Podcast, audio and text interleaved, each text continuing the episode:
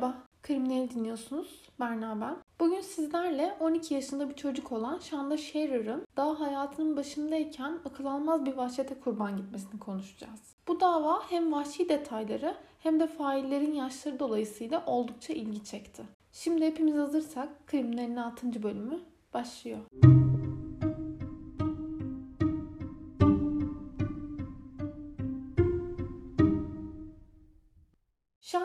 Renee Sharer 6 Haziran 1979'da Pineville, Kentucky'de Stephen Sharer ve Jacqueline Vaught'un kızı olarak dünyaya geldi. Shanda'nın ebeveynleri boşandıktan sonra annesi yeniden evlendi ve Louisville'e taşındılar. Shanda burada St. Paul Shot'a başladı. 5. ve 6. sınıfı burada okudu. Okulun Amigo, softball ve voleybol takımlarında yer aldı. Shanda neşeli karakteriyle girdiği her takımda dikkat çeken ve insanlar tarafından çok sevilen bir kız çocuğuydu. Annesinin tekrar boşanmasıyla Haziran 1991'de Indiana'ya taşındılar. Shanda burada Hazelwood Ortaokulu'na kaydoldu. Shanda burada da önceki okulunda olduğu gibi hemen arkadaş edindi ve neşeli tavırlarıyla sınıfında oldukça dikkat çekti. Bu sırada okul arkadaşı olan Amanda Haverin'le tanışmış ve aslında bir kavgayla başlayan arkadaşlıkları kısa süre içinde ikilinin tüm vaktini beraber geçirdiği bir dostluğa dönüşmüştü. Amanda cinsel yönelimleri kızlara dönük olan bir genç kızdı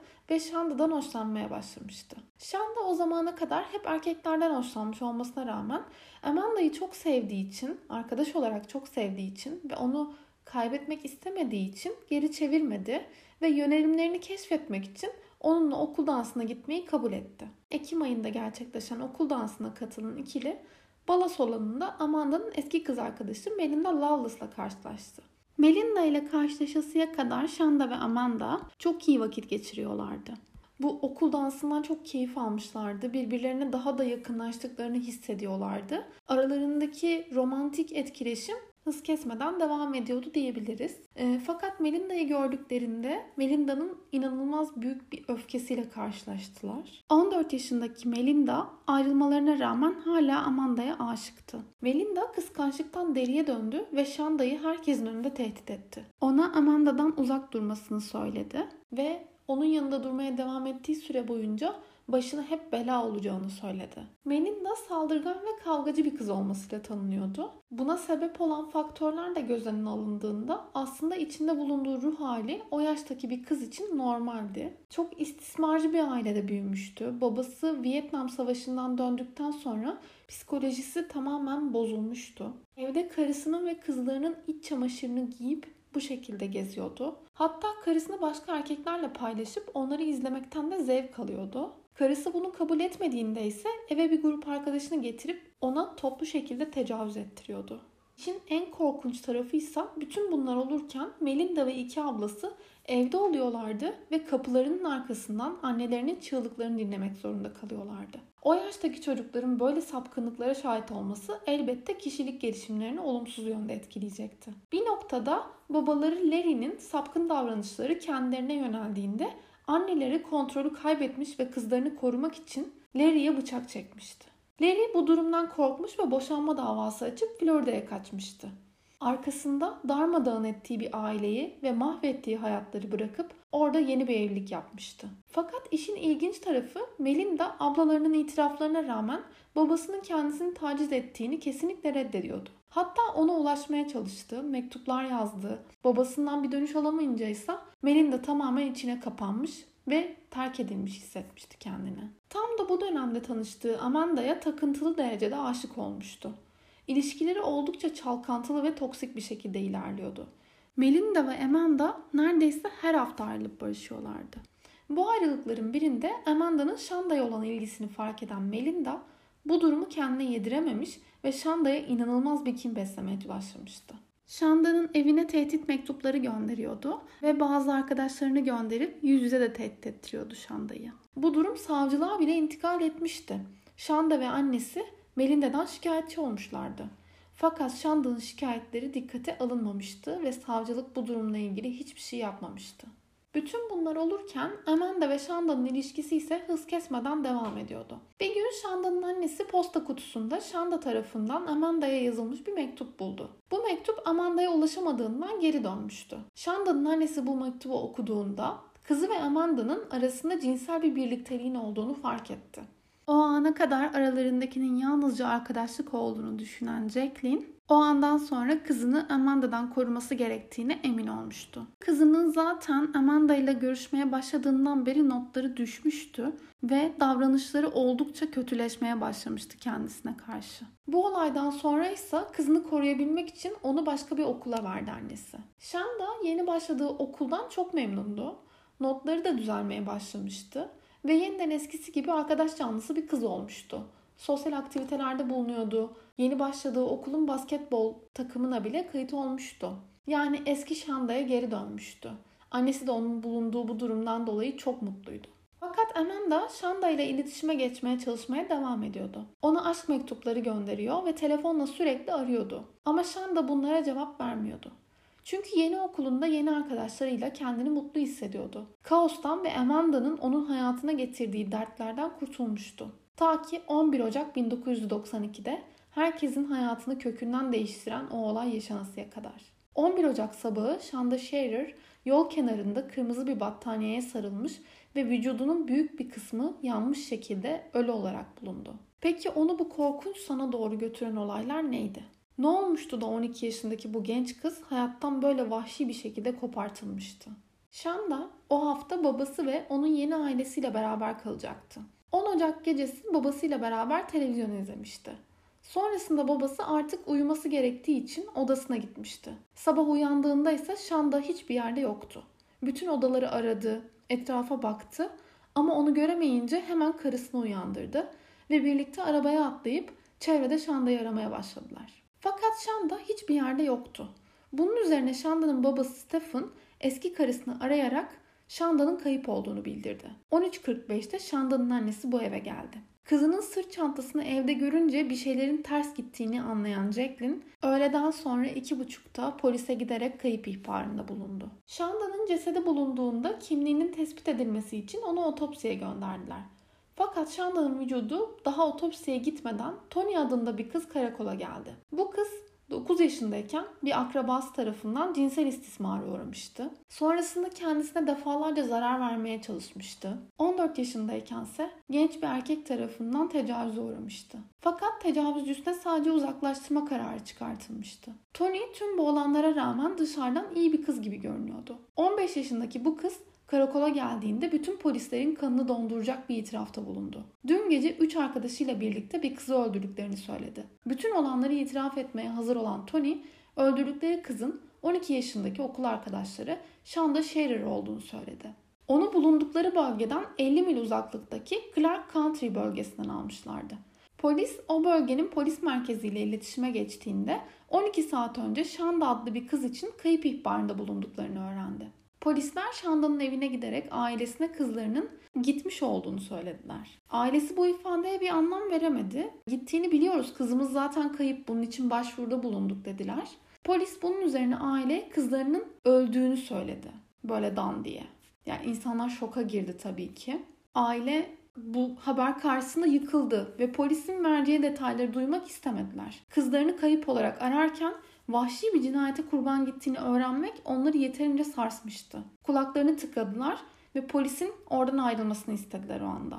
Fakat Şanda'nın maruz kaldığı işkenceleri öğrenmekten kaçamadılar. Çünkü ertesi gün tüm televizyon haberlerinde Şanda'nın cinayeti konuşuluyordu. Kızları canlı canlı yakılmıştı. Ciğerlerinde çok fazla duman olduğundan bahsediliyordu. Bu yaşta bir çocuğa bunu yapanların yine kendi yaşlarındaki çocuklar olması ise olayın medya tarafından daha da dikkat çekici hale gelmesine sebep oluyordu. Tony'nin ifadesine göre o gece Lori adındaki bir arkadaşıyla canlı müzik yapan bir yere eğlenmeye gideceklerdi. Fakat Lori onu almaya geldiğinde yanında üçüncü bir kişi daha vardı. Bu arkadaşlarının adı Hope'tu. Hepsi birlikte arabaya bindiklerinde Hope Lori'ye dönüp Tony'ye söyledin mi dedi. Tony ise neyi söyleyecektin dedi Lori'ye. Ve Lori dönüp ona gülerek bu gece birini öldüreceğimizi dedi. Tony aldığı cevaptan irkildi ama Lori'nin bu lafının üzerinde durmadı. Çünkü onu tanıyordu. Arkadaşlarını korkutmaktan ve böyle şakalar yapmaktan zevk alırdı Lori. Annesi aşırı dindardı ve katı kuralları vardı. Lori bir gün okula giderken pantolon giydi diye onu öldüresiye dönmüştü. Komşuları kurtarmasaydı Lori çoktan ölmüş olacaktı. Lori'nin babası ise iki ağır suçtan hükümlüydü. Yani problemli bir çocuktu. Bunun için bütün imkanlar ona sağlanmıştı diyebiliriz. Hope ise anne ve babasının boşanması haricinde genel olarak sorunlu davranışlar sergilemeye meyilli olmayan fakat arkadaşlarına uyum sağlamak için onlar gibi davranan bir kızdı. Üçü birlikte canlı müzik yapan mekana doğru arabayla giderken yolda durdular ve arabaya bir kız daha aldılar. Bu kız Melinda'ydı. Melinda onlara Shanda adında bir kızı korkutacağını ama öldürmeyeceğini söyledi. Lori ve Hope bu durumdan çok mutluydu. Kulağa çok eğlenceli geliyordu Melinda'nın söyledikleri. Shanda'nın o gece babasında kalacağını biliyorlardı. Evin önüne geldiklerinde arabadan Tony ve Hope indi. Kapıyı çaldıklarında Onlara kapıyı Shanda açtı. Bu iki kız Shanda'ya Amanda'nın arkadaşları olduklarını ve Amanda'nın onunla görüşmek istediğini söylediler. Son bir kez konuşmak istiyordu dediklerine göre Amanda. Shanda başta buna karşı çıksa da sonradan biten ilişkilerinin hatırına son bir konuşma yapmayı kabul etti. Kızlara babası uyuduktan sonra gece yarısı gelmelerini söyledi ve bunun üzerine kızlar da oradan ayrılıp gece yarısını beklemek için canlı müzik yapan bir yere gittiler. Saat iki buçukta Shanda'nın evine geldiklerinde Tony bu sefer arabadan inmek istemedi. Lori ve Hop kapıya gittiklerinde Shanda onları üzerini değiştireceğini söyledi. Bunun üzerine Hop Shanda ile beraber odasına gitti ve ona kıyafet seçmek üzere yardım etti. Arabaya gittiklerinde Shanda fark etti ki arabada yalnızca 3 kız vardı. Lori, Tony ve Hop. Amanda arabada yoktu. Onu ön koltuğa oturttular. Shanda'nın bilmediği diğer şey ise arka koltukta kırmızı bir battaniyenin altında saklanan bir kız daha olduğuydu. Battaniyenin altında saklanan kız Melinda'ydı. Oradan ayrıldıklarında Shanda çok gergindi. Zaten hiç gelmek istememişti ve huzursuzluğunu belli ederek Lori'ye dönüp Nereye gidiyoruz dedi. Amanda nerede diye sordu. Lori ise Shanda'ya Amanda'nın onu cadı şatosu denen yıkık bir yerde beklediğini, onunla orada buluşacaklarını söyledi. Shanda bu durumdan rahatsız oldu ve babasının bu kadar uzak bir yere gitmesini hoş karşılamayacağını söyleyerek arabadan inmek istedi. Fakat kızlar ona engel oldular. Shanda korku içinde arabada debelenmeye başladığında arka koltuktaki battaniyenin altından saklanan Melinda ona doğru saldırdı ve boğazına bir bıçak dayadı. Şan korkudan ağlamaya başladı. Melinda ise bıçağı onun boğazına bastırarak ardı ardına sorular sormaya başladı. Amanda ile bir ilişkin oldu mu? Cinsel ilişkiye girdiniz mi? Aranızda neler geçti gibi rahatsız edici sorular soruyordu. Araba Cadı Kalesi denilen izbe bir yerde durduğunda Şanda'yı sürükleyerek dışarı çıkarttılar. Bu harabinin içinde Şanda'nın ellerini ve ayaklarını bağladılar. Sonra onunla dalga geçmeye başladılar. Melinda Şanda'nın saçlarını çekiştirerek Saçların ne kadar yağlı. Biri onları kökünden kesmeli gibi şeyler söylüyordu. Lori ise bu ev hakkında korkunç hikayeler anlatıyordu. Daha önce burada 9 tane cadının yaşadığından bahsediyordu. Bölge halkının onlardan kurtulmak için evi yaktığından bahsediyordu. Bu evin her yerinde insan kalıntıları var.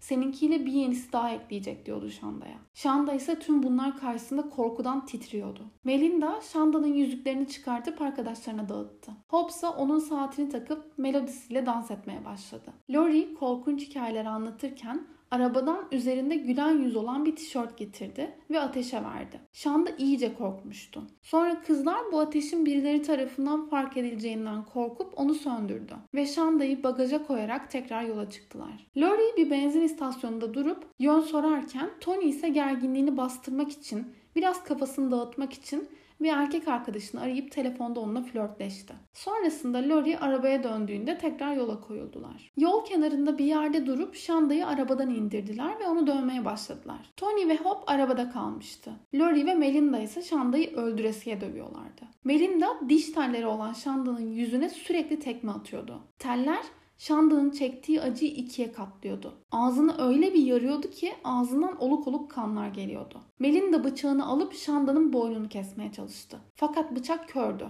Bu yüzden yalnızca öldürücü olmayan derin kesikler açmaya yarıyordu. Melinda ve Lori Hop'tan Shanda'yı tutması için yardım istediler. Bunun üzerine Hop arabadan indi ve Shanda'yı zapt etmeye çalıştı. Lori ve Melinda ise onu göğüs ve omuzlarından defalarca kez bıçakladı. Fakat Shanda hala yaşıyordu. Onu tekrar bagaja koydular ve hep birlikte Lori'nin evine gittiler. Bu evde temizlendiler, soda içtiler. Shanda ise bagajda yaşam mücadelesi veriyordu. Tekrar ayılmıştı ve hareket etmeye başlamıştı. Çığlıklar atıyordu. Lori bir mutfak bıçağı kaparak arabaya koştu ve Shanda'yı defalarca kez daha bıçakladı. Sonrasında bagajı kapattı ve eve döndü. Kızlar evde bir süre daha takıldılar. Birbirlerine korkunç hikayeler anlatıyorlardı. Daha sonra Lori ve Melinda Tony ve Hope'u evde bırakıp arabayla taşraya doğru yola çıktılar. Yolda Shanda kendine gelip hareket ettikçe Durup onu dövdüler ve bıçaklamaya devam ettiler. Bütün başına gelenlere rağmen hala ölmemiş olan Shanda'ya hayret ediyorlardı. Sabaha karşı Lori'nin evine döndüklerinde Lori kızlara Ronstone denilen taşlarla fal bakmaya başladı. Hope Shanda'yı sorduğunda Lori kahkahalarla onu nasıl dövdüklerini anlattı. Bir süre sonra Lori'nin annesi kızların sesine uyanınca Lori ile kavga ettiler. Kızları kendisinden habersiz eve getirdiği için Lori'ye kızdı. Bunun üzerine Lori arkadaşlarını evlerine bırakacağını söyleyerek evden ayrıldı. Shanda ile birlikte son kez yola çıktılar.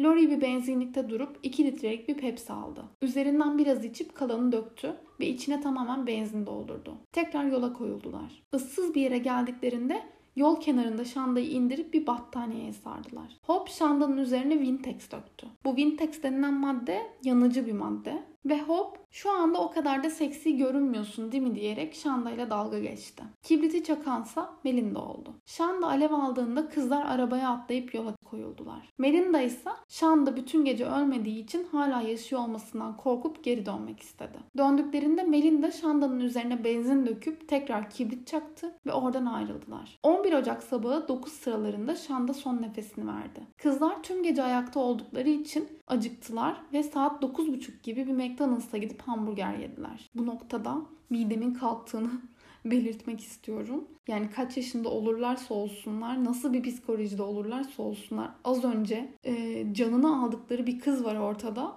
ve acıkmışlar. Hanımefendiler yemek yemeye gitmişler. Neyse bir de üzerine ne yaptıklarını da anlatayım size. Hamburger ve sosisli yerlerken sosisleri içinden çıkartıp yediklerini birbirlerine gösterip böyle et parçalarını sallayarak Shanda'nın vücut parçalarına benzettiler bunları. Kendi aralarında bu şakaları yapıp eğlenip güldüler. Yani olayın vehametinden, vahşetinden daha nasıl e, bahsedilebilir bilemiyorum. Sonrasında Melinda ve Lori Hop ve Tony'yi evlerine bıraktılar ve ikisi birlikte Lori'nin evine geri döndüler. Eve Crystal adındaki üçüncü bir arkadaşları geldiğinde ona gece yaptıklarını övünerek anlattılar. Ama kız onlara inanmadı. Melinda Amanda'yı arayıp ona da anlattı yaptıklarını. Ama Amanda da ona inanmamıştı. Kızlar bunun üzerine evden çıkıp Amanda'nın yanına gittiler ve onu evinin biraz uzağına götürdüler. Orada bagajı açtıklarında karrevan içindeki bagajı gören Amanda ve Crystal sonunda onlara inandılar. Shanda'nın iç çamaşırları ve kıyafetleri de bagajdaydı. Amanda gördükleri karşısında hiçbir şey söylemedi ve beni eve geri götürün dedi. Evin önüne geldiklerinde Melinda onu öptü ve bu yaptığımızı kimseye söyleme dedi. Amanda kimseye bir şey söylemeyeceğine dair söz verdi ve arabadan indi. Shanda'nın başına gelenleri umursamadı ve kimseye gerçekten hiçbir şey söylemedi. Yani Shanda'nın başına gelenler tabii ki tamamen bu kızların sapkın psikolojik problemlerinin ürünü ama yine de yani az da olsa bir suçluluk hissetmez mi insan? Anlayamıyorum. Amanda'nın davranışları da hiç normal değil. 12 Ocak 1992'de kızlar Tony'nin ifadesiyle tutuklandılar. Yargılamaya başlandıklarında yargılamanın yetişkin bireyler olarak yapılacağı söylendi. Fakat kızların geçmişte suç işlememesi gibi hafifletici sebepler ortaya çıkınca cezalarında büyük indirimlere gidildi. Bunda çocukların geçmişteki istismar ve travmaları da etkiliydi. Melinda babası tarafından istismara uğradığını kabul etmese de Melinda'nın kuzeni 14 yaşlarındayken amcası yani Melinda'nın babası tarafından taciz edildiğini söyledi. Bu kuzeni amcasının 3 kızını garaja bağladığını ve sırayla hepsine tecavüz ettiğini de iddia etti. Fakat tüm bunlara rağmen Melinda babası tarafından tacize ya da tecavüze hiç uğramadığını söylüyordu.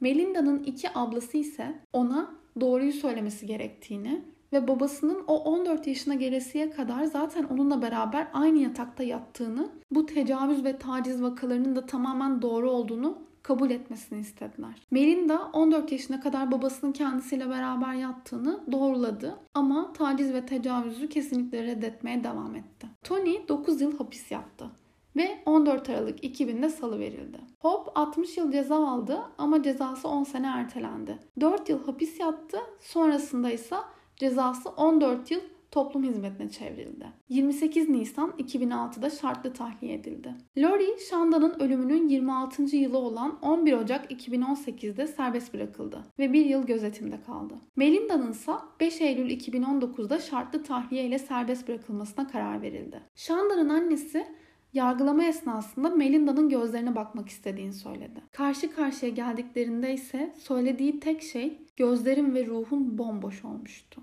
Melinda tahliye edildikten sonra Shanda'nın annesine bir köpek hediye etmişti. Shanda'nın annesi ise bu köpeği kabul etmişti ve Melinda'yı affettiğini söylemişti. Çünkü dediğine göre artık Melinda Shanda'ya bunu yapan insan değildi. Pişman olmuş ve bambaşka bir insan olmuştu. Yani kızını kaybetmiş bir kadını yargılamak tabii ki bana ya da kimseye düşmez ama bu kadar vahşice hani ölüm şekilleri farklıdır. Burada çoğunu konuşuyoruz.